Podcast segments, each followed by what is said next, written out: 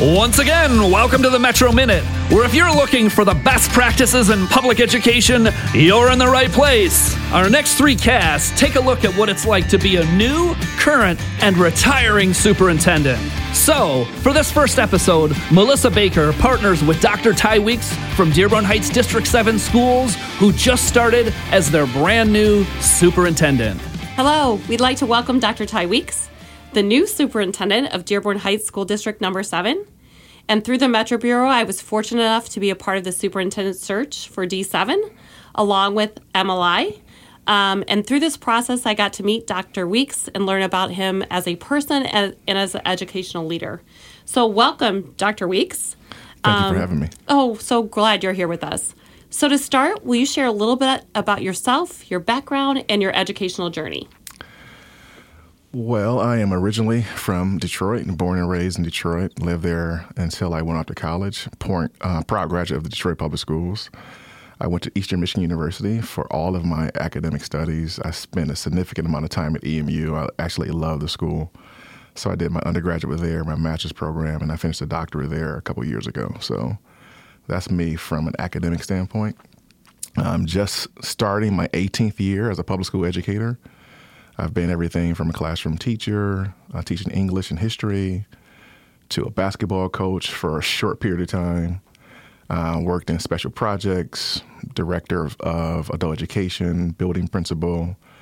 Um, did some work in state and federal programs, and then this year in December was fortunate to take on the role of superintendent. Uh, married, my wife is also an educator, uh, love of my life, best friend, companion. Um, she really just allows for me to keep things in perspective. You know, a lot of times when we're in this trajectory, sometimes we can become very focused on the work and staying committed to the work because we want to do right by people. But she makes sure that I keep the priority on like family. So we have three wonderful children 11, 9, and 2. Uh, my two year old is my inspiration. And I literally, I, I mean that because, you know, I'm at a point in my life right now, I just turned 45. And so, having a two year old was not on our. Uh, we didn't necessarily plan for a two year old, so she's my motivation. She encourages me um, in her own way for me to kind of stay make make sure I'm staying healthy, you know, so I can be around for her. Um, education, as I said before, I was talking to Sean Patterson about this, and he caught he actually caught something I said during the interview, and I wasn't trying to sound like a cliche. I just really mean it. You know, education saved my life, and so as a result of that.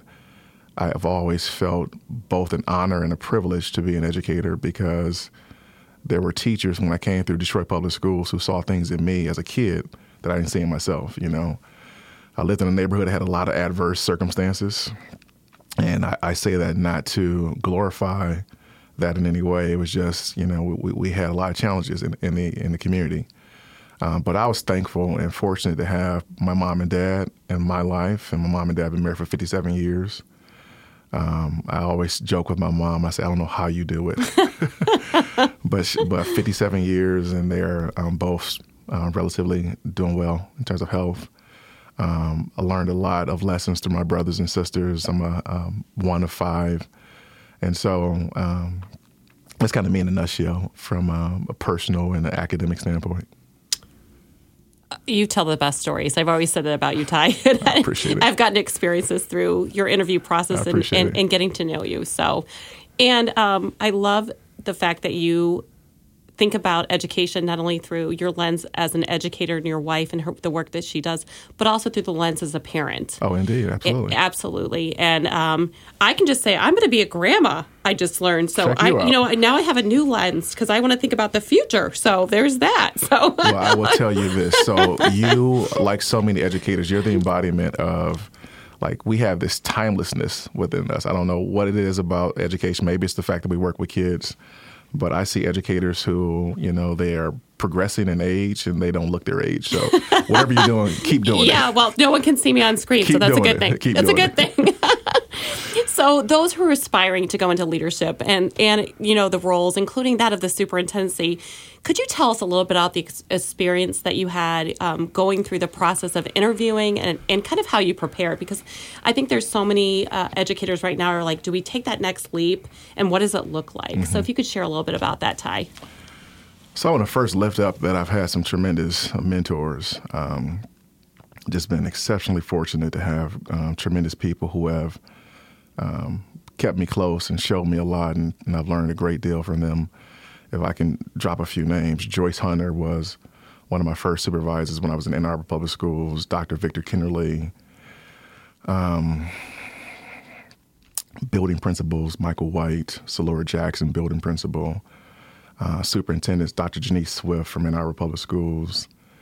Um, Dr. Chris Delgado uh, from Farmington mm-hmm. Public Schools, just an exceptional human being. Uh, and so throughout this process, and I, I, tell people, and it's my story, so I don't know if it's applicable to other people, but it, it's for me. Like, I've never been one to actually like seek positions. I truly believe that like do right by people and do right by kids and do good quality work. And as you focus on that type of stuff, then opportunities avail themselves. And as you continue to progress and prepare yourself, when opportunity does come up, you're ready to go, you know? So when I was going through this process, I ironically, um, this is my second time applying for a superintendency. When I completed my doctorate degree, a friend of mine encouraged me to apply for the Saline Public Schools position. And so I did that. And Saline is a great school community, academically sound, one of the best in the state. And so I applied, and this was my first time applying for a superintendency position, and I got an interview and was a finalist, and I did very well. And um, at least I've been told I did well.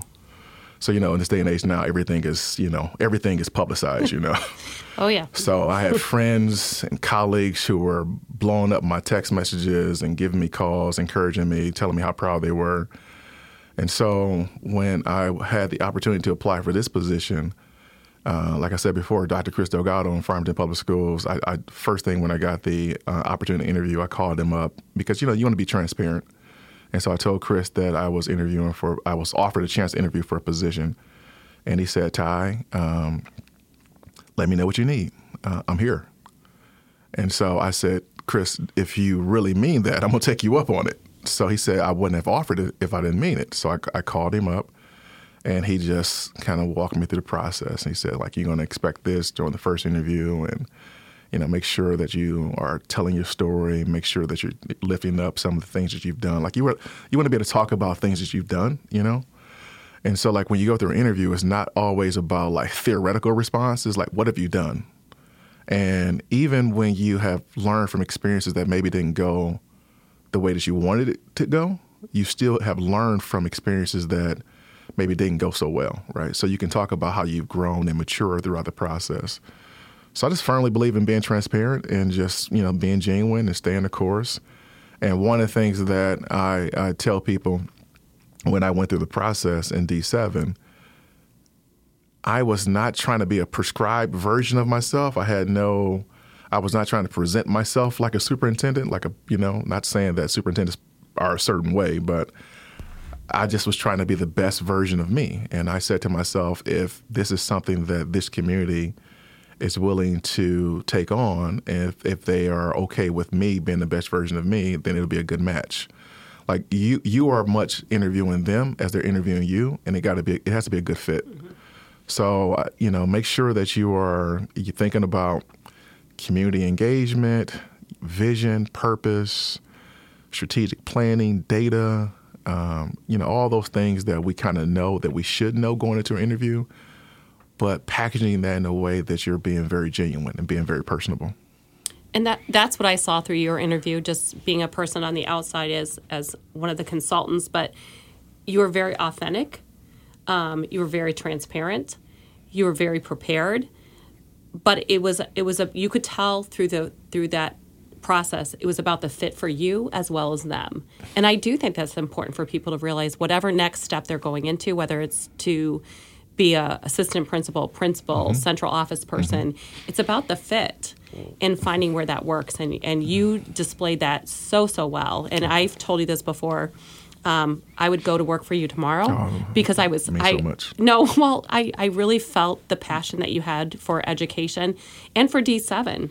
Um, you're you're very committed. So that that was it was it was very powerful for me as a person kind of sitting on the sitting on the side. So, um, talk to us a little bit about your transition because you went from Farmington in a different role in central office to your first superintendency. Yeah. So talk about that a little bit and maybe maybe even some advice that you have for new superintendents or even current superintendents Okay. as you kind of go through that. Well, I want to first acknowledge, um, like we had a really unique um, process, but one that was very well thought out. So I accepted the position in late November and started somewhere like the second week in December, which is a really unique time to start a job, any job. But then when you come on as superintendent, that's also a very unique, you know, element. And so for two weeks, I was actually shadowing the interim superintendent, Dr. Marianne Sear, who is now the interim superintendent in Melvindale. And so I shadowed her for two weeks, and she just ran the gambit of the community. It was like, you know, a world tour. We met the mayor of Dearborn Heights, we met city council people, we looked at board policy, we looked at, you know, the code of um, code of conduct. We met the building principals. We met people in the community. So she just did a phenomenal job of just really just introducing me to people. And so for two weeks, I was able to just just kind of observe things. You know, go to all the buildings, be present, um, meet staff, meet students, meet family people. And so that was real cool. And then we went on break, and then we came back. You know, I'm at the helm. You know, and it is really uh, a monumental thing to start a job like this in the middle of a school year. But as much as you can, you try to stay in the moment and, and don't be overwhelmed by it because it's a big job. It's a big responsibility, you know. So just stay in the moment. Uh, I have a tremendous uh, administrative assistant. I cannot, I cannot. We tell- love Eve. Oh my goodness! I'm telling you. So Eve is a rock star, and I think it's also important in terms of leadership. Like you recognize that sometimes there are certain positions that get a lot of glory and a lot of recognition, but it's the it's the people behind the scenes who actually make the make things move. You know, your assistant people, or even in the buildings, like your se- secretarial staff, maintenance staff, uh, hall monitors. All these are people who are the eyes and ears of the district. And so I had a chance to meet all those people. And so, like, when you formulate those relationships, and I cannot talk enough about relationships, like, you're not going to be effective doing anything without relationships. And what people pick up on is genuine relationships. Mm-hmm. Are you doing this because you're being opportunistic or are you doing this because you really care about people? You know, so like when you connect with people and find out their story and find out, you know, what got them to be where they are, and then a lot of times through the sharing of stories, you can see commonalities. So the commonalities are they they supersede race, they supersede gender, they supersede socioeconomic status. What are our common threads, you know? And one of the common threads that you have with people is like we love school. And, And we all have been to school. and we've all been to school, you know? And so, you know, those are the things that when I came to D7, it's like, you know, there's this passion about what makes D7 special. And like one of our, like our moniker is the D7, what, you know, the D7 difference, right? And so what makes us different is it's a quaint community that is really focused on family niche, being um, connected with each other, um, preserving a sense of community while still having a focus on opportunity. right. And so that's what really makes it special. So um, that transition has been like I'm still I still feel like I'm in it. You know, I was talking to a principal this morning.